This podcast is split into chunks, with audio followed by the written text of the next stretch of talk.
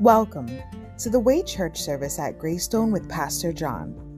We invite you to join us at 1 Oakley Avenue in North Providence, Rhode Island. This podcast is presented to you by the Way Ministries, supported by listeners like you. For donations, live videos, podcasts, and more, please visit www.thewayministriesri.org. Thank you and have a great day.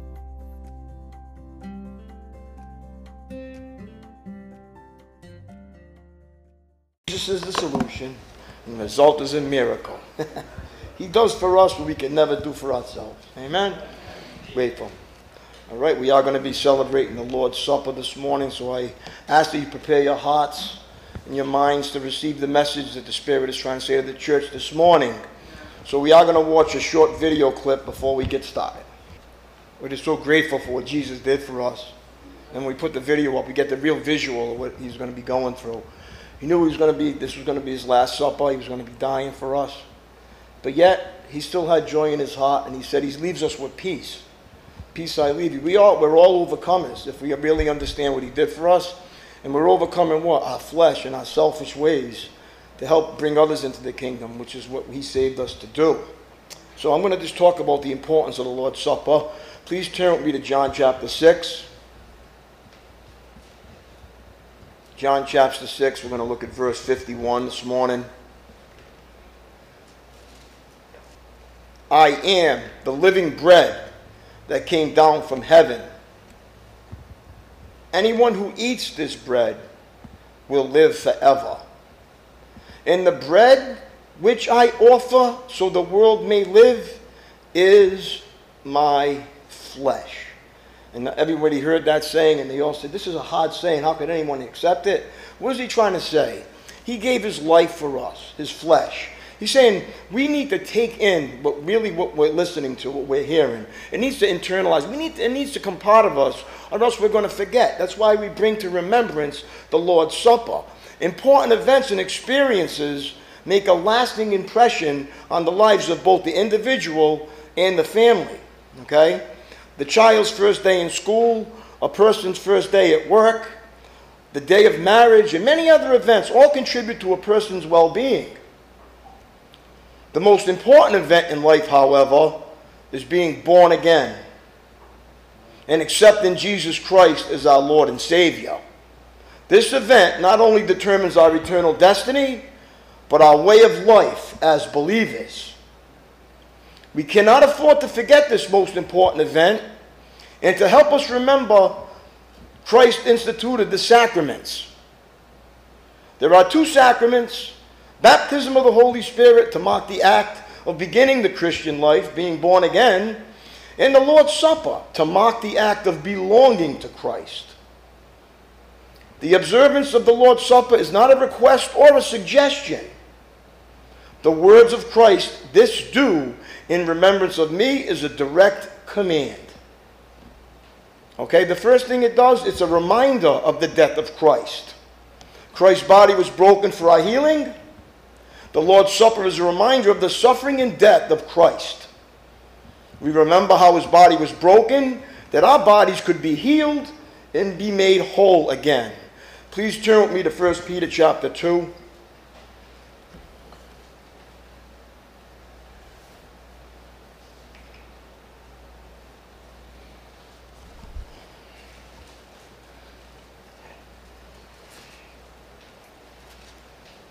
We're going to go in verse 24. As always, the Holy Spirit is taking over as I go into these scriptures. So prepare your hearts and minds to receive the message. I'm going to go in verse 24, 1 Peter chapter 2. We're doing a study on Peter on Wednesday. Refreshing our minds. Verse 24. He personally carried our sins in his body on the cross so that we can be dead to sin and live for what is right. You see it? Why did he die on the cross? So we could be dead to sin and live for what is right. By his wounds, you are healed. Once you were like sheep who wandered away, but now you have turned to your shepherd the guardian of your souls. So why did he die? He died so we could be dead to our sin nature and alive and live for him in his ways. Can I get an amen here? That's why he died. He didn't die so you could live a, a self-serving, selfish life. He died so you could be dead to that and live a God well-serving life. Amen? All right, the second thing, Christ's blood shed for the forgiveness of sin. It is a reminder that Christ's blood was shed for the forgiveness of sin. Go and read Romans chapter 6. Look at verse 22, Romans chapter 6. This is what took place. And this is what he did. Now you have to understand it. You're not going to feel this. These are the facts of the Bible that we have to go way beyond our feelings and walk in faith in. Verse 22. But now you are free from the power of sin, which before we came to Christ, we were slaves to sin. And now we have become slaves of God. Now you do those things that lead to holiness and result in eternal life. For the wages of sin is death, but the free gift of God is eternal life through Christ Jesus our Lord. So he's saying, if you continue to live in sin after you get saved, it will kill you. You will die spiritually all over again. That's what will happen. And now, but you're free. The free gift of God is eternal life. It's a gift. We no longer have to follow our sinful ways if we choose not to. We have to understand the feeling of doing the wrong thing is always going to be with us. We carry that in our cell structure of living sinful. Things in our cell structure are always against God. But now that Jesus died, He gave us the power to say no to that and the self control to live for Him. Now, how many Christians are actually doing that is a question. So other people can believe and say, I'm being controlled by the Holy Spirit, not my flesh anymore. I'm living a new life because Jesus died for me. There's a reason why he died for us. And that's why we always got to bring it to remembrance. And the third thing we got to remember that Christ will come again. Oh, he's coming back. It's also a reminder of his promise to come again. Go and read Romans, uh, Revelations 22. Believe me, he knows you better than you do. And how, how do I know that? Because he's the one who made you.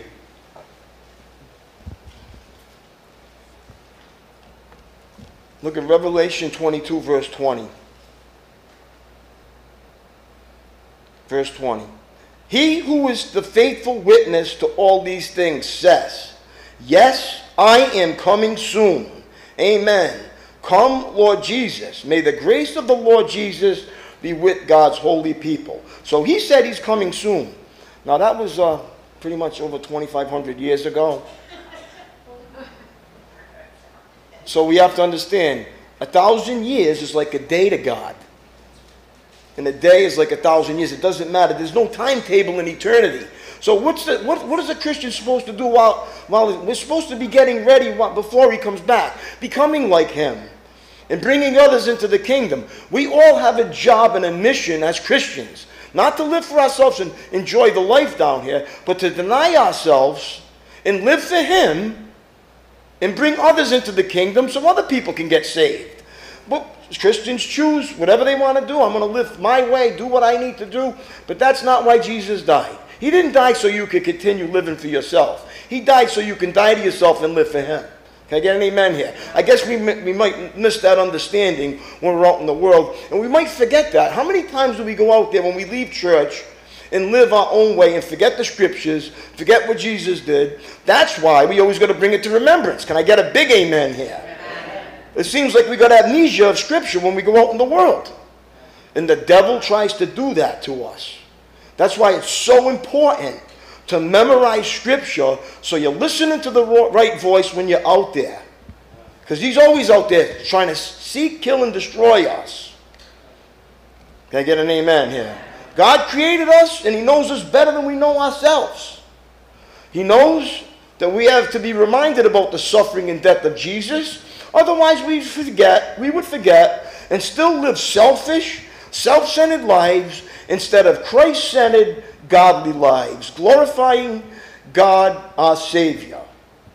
When we forget about the agony He went through, so you can live free of that life, and then you continue to go in it, It's like, I, Jesus, that wasn't, you know, I didn't care.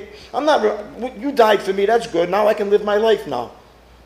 Instead of saying, no, I'm going to die to my life like Jesus died for me so I could live for him and bring others into the kingdom. Here's what the joy is the joy is not taking, the joy is giving. It's called a new desire to serve him. Because serving yourself is the problem. We overindulge in everything. We're addicted to everything the world offers us. If it's not money, if it's not alcohol, if it's not drugs, if it's not shopping, if it's not food, we reach for all these things to fill that empty hole in the Christian's heart that nothing is going to, that's never going to fill it. Only Jesus Christ can fill it. He said, Seek me first among everything else, and all these things will be added unto you and fall into place. So now, if you find yourself overindulging out there in yourself, then you have to understand that you are not putting God first. You are still on the throne putting yourself first. And He did not die for you to put yourself first, He died for us to make a difference out there. And I want this church to make a difference because you represent the way ministries when you leave here. The way you live, act, and where you go. You represent this church. Remember that. If you don't want to live right for yourself, you live right for Jesus Christ in the way ministries and the people of the congregation. Can I get an amen here? That's why we live right. Because we're self destruction in our core. If we're living for ourselves, we don't care. We go full force into our own sins. But when you sin, it affects people in the church, it affects the way ministries, it grieves God's heart. So I pray that you all still get convicted when you're in the wrong direction and come back. And that's what the Lord's Supper reminds us of. Go with me to Psalm 139, please, verse 1.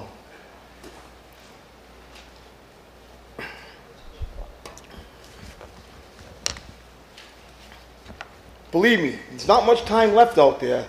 As this country takes God out of society, you see the degradation out there. And guess what? Now's the opportunity for us Christians to shine. Instead of living miserable, grumpy lives, denying ourselves. See, when you're in the flesh, the Bible's no good for you because the Bible kills your flesh. But when you want to live in the flesh, as a Christian, you're miserable because you're not supposed to be living in the flesh. You're supposed to be living in the spirit. So God's not going to make you happy go lucky in the flesh. He's going to convict you and make you miserable to call you back to Him. And that's a good thing. Conviction is good. I hope when you find yourself living in sin or find yourself in sinful ways, you get convicted back to the cross and on your knees to confess and repent and change your ways. Confession and repentance should be a daily thing for a believer. Lord, I'm nothing without you. And I continue to be nothing without you. Please, Lord, help me. Turn from my selfish, evil ways and live for you and remember you when I'm out there, not myself. That's what happens. It's the truth. And it's the truth that sets us free. We're in bondage to ourselves and getting what we want out of life. And look, when you're a Christian living in the flesh, you're going to kick and squirm and be what? Complaining because you're not going to get your way in the flesh. You're going to get your way in the spirit. Once you turn over and give it to the spirit, you see how joyful your life becomes. You're not, you don't need anything. You're content. You can sit in the pew, sit in church, it doesn't matter. You don't have to be somewhere. You don't have to do anything. Sit at the feet of Jesus and learn and let him teach you what's important in life. When life to live will soon be past. Only what's done for Jesus Christ will last. Everything you do for yourself gets burned up. You never take it with you. Believe me, you can store up all you want down here. Somebody else is going to use, spend it on you. Store it all. You ain't taking it with you. Everything you do for Jesus comes with you. And get an amen here. Amen. All right, Psalm 139. Look at verse 1. O Lord, you have examined my heart and know everything about me. You know when I sit down or stand up. You know my thoughts even when I'm far away. You see me when I travel and when I rest at home. You know everything I do. Just remember one thing you can't hide from Jesus. When you think you're out there in the world and you're not in church and around Christians, Jesus is watching, is sitting right with you. Just remember that. You're taking Jesus, whatever you're doing. And it says, You know what I am going to say even before I say it, Lord. You go before me and follow me. You place your hands of blessing on my head. Such knowledge is too wonderful for me, too great for me to understand. I can never escape from your spirit. And you ought to be thankful for that. Because when you try to walk away from him, he never walks away from you, and he calls you back and he'll convict you back to him. Thank God for that. Because we're all prone to wander. He calls us sheep. And we are. We're like sheep. You don't come to church for a while. You put that Bible down for a while. You see how far you wander from God. How much the flesh comes right back to life again. As a matter of fact, you're worse than before. That's why it tells us never to deviate from the Word of God. And this ministry is keyed on the scriptures, all of it. Go on, I got the daily walk. We spent a year putting that together so you can get, your, get fed every day the scriptures. There's, there's no excuse for anyone in this congregation not to know the Word of God because I read it for you. And it's a choice you have to make to read it. And let me tell you something when you don't feel like reading it, you better get in it because that's when the devil's already got you because you're not going to feel like doing the right thing all the time. But you're not following your feelings. You're following Jesus, the Word of God. That's when you get in the scriptures and deny that. You're not going to be able to fight. Jesus fought the devil with scripture. If you don't have the scriptures circulating in your mind, you're going to be defeated. Live a defeated Christian life no matter what. It's key that you read the book every day. And if you don't want to read it, I'll read it to you. You get this voice all the time. Because I love you. And God commanded me to do it. He commanded me to come up here and teach you the scriptures. So when his return comes, he's going to say, Well done, my good and faithful servant. Or he's going to say, you, you were taught everything you needed down here. Why did you not live that way? You're going to be without excuse. So either way, you're going to have to face that. Just remember that little friendly pastor of congregation warning that you can't say, Oh, I didn't know. Oh, this congregation knows. So if you know and you choose not to, you know what that's called, right? It's called rebellion. You're actually doing what you want to do, saying, No, I'm not doing what God wants me to do. I'm doing what I want to do. Okay, now look what it says in verse 7 I can never escape from your spirit, I can never get away from your presence. If I go up to heaven, you are there. If I go down to the grave, you are there. If I ride the wings of the morning, if I dwell by the farthest oceans, even there your hand will guide me and your strength will support me. He's saying, wherever you go, wherever you are, he will support you and strengthen you. He will never leave you nor forsake you. We don't, he don't leave us, we leave him. That's why we always got to bring this to remember. I could ask the darkness to hide me, and the light around me to become night. But even in the darkness, I cannot hide from you. To you, the night shines as bright as the day. You know the saying, nothing good happens after midnight, right? Everybody thinks they can do their dirty deeds after, after midnight like God don't see it. He sees everything you do. As a matter of fact, integrity is being who you are everywhere when nobody's looking. The same person you are when you're sitting in church. That's integrity. That's what spiritual growth is all about. Being able to what? Have self control over your flesh and saying, I am not going to do that. I am not going to live that way. I am going to live for Jesus because He saved me and He loves me. That's why I'm going to do it. Not because I have to, but because I want to. He changes our desires. How about a big amen there? Okay. 13. You made all the delicate inner parts of my body and knit me together in my mother's womb. Thank you for making me so wonderfully complex. Your workmanship is a marvelous, is marvelous. How well I know it. You watched me as I was being formed in utter seclusion, as I was woven together in the dark of the womb. You saw me before I was born. Every day of my life was recorded in your book. Every moment was laid out before a single day had passed. How precious are your thoughts about me, O God! They cannot be numbered. I can't even count them. They outnumber the grains of sand. And when I wake up, you are still with me. Thank you, Jesus. You are still with me. Oh God, if only, if only you would destroy the wicked. Get out of my life, you murderers. They blaspheme you. Your enemies misuse your name. Oh Lord, shouldn't I hate those who hate you? Shouldn't I despise those who oppose you? Yes, I hate them with total hatred, for your enemies are my enemies. And here it is, right now. Search me, O God, and know my heart. Test me and know my anxious thoughts. Point out anything in me that offends you, and lead me along the path of everlasting life. I had a big amen there. When you sit down with God and ask Him to search you, He will point out anything that offends Him that's inside of you. Some people don't want to give Him the time and do that. Some people don't want to look in the mirror because they're afraid what they're going to see.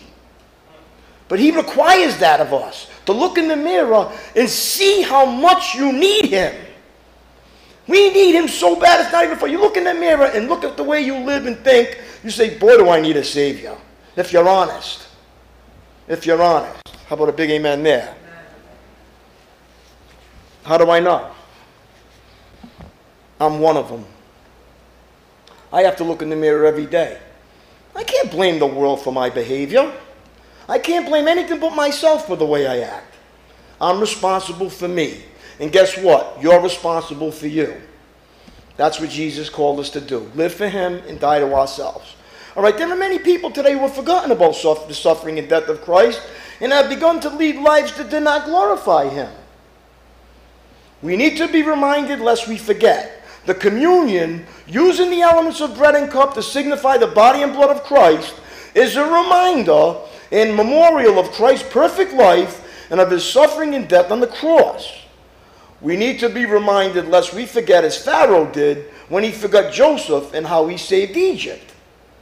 We need to be reminded lest we forget how Christ's body was broken and how his blood was shed for our healing and forgiveness. If his first disciples, who were first-hand witnesses of what took place on the cross, needed to observe the communion, what about us? We need to remember, because everything we have as Christians is the result of Christ's suffering and death. Everything we have is that, because of that. Okay, now listen. To properly participate in the Lord's Supper, we need to be forgiven, committed believers who will take an inward look backward look, and forward look. These three looks can help us to reverently and meaningfully participate in the Lord's Supper. The Lord's Supper is rich in meaning.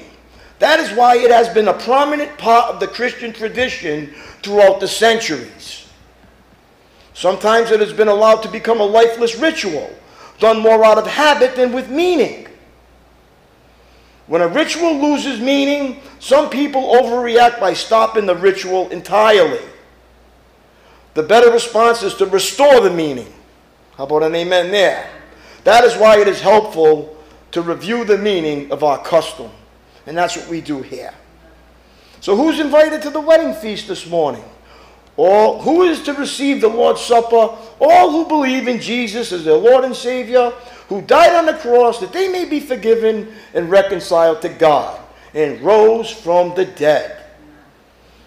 Prayer for the, for the bread. Lord, as we take this bread, we remember that you are the bread of life. You feed our souls. You nourish our hearts and you give us sustenance to run the race before us.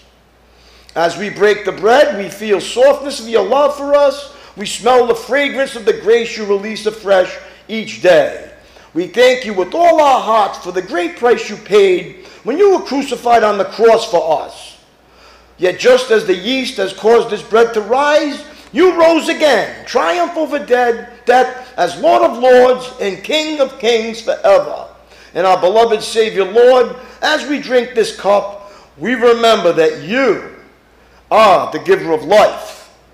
You are forgiveness. You bring deep peace to our souls, and your love flows within us. As we pour out this cup, we see your sacrifice poured out for us. We notice the depth of your goodness and the pain you suffered for us. We dwell upon the intricacy of human life and the price you paid to set humanity free. Yet, just as the tombstone rolled away to unleash the risen Lord, your light shines in our hearts now, extinguishing all darkness to release heaven's blessings upon us. Thank you, Lord Jesus. Amen. We take communion to remember the night in which Jesus was betrayed. He broke bread and gave thanks, and we remember communion, the events that led to Jesus' crucifixion, death, and resurrection. At this time, I'm going to call the ushers up to pass out the elements.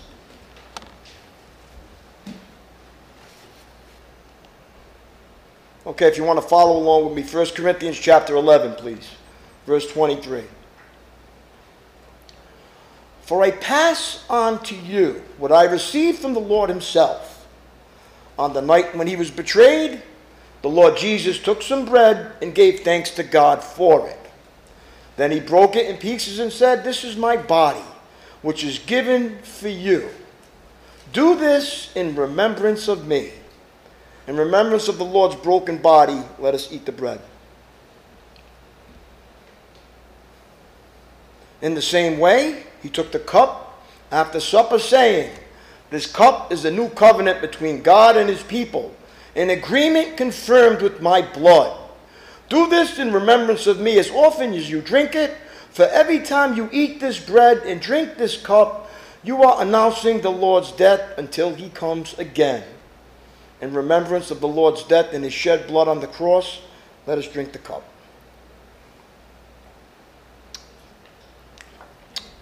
Hmm, pretty good.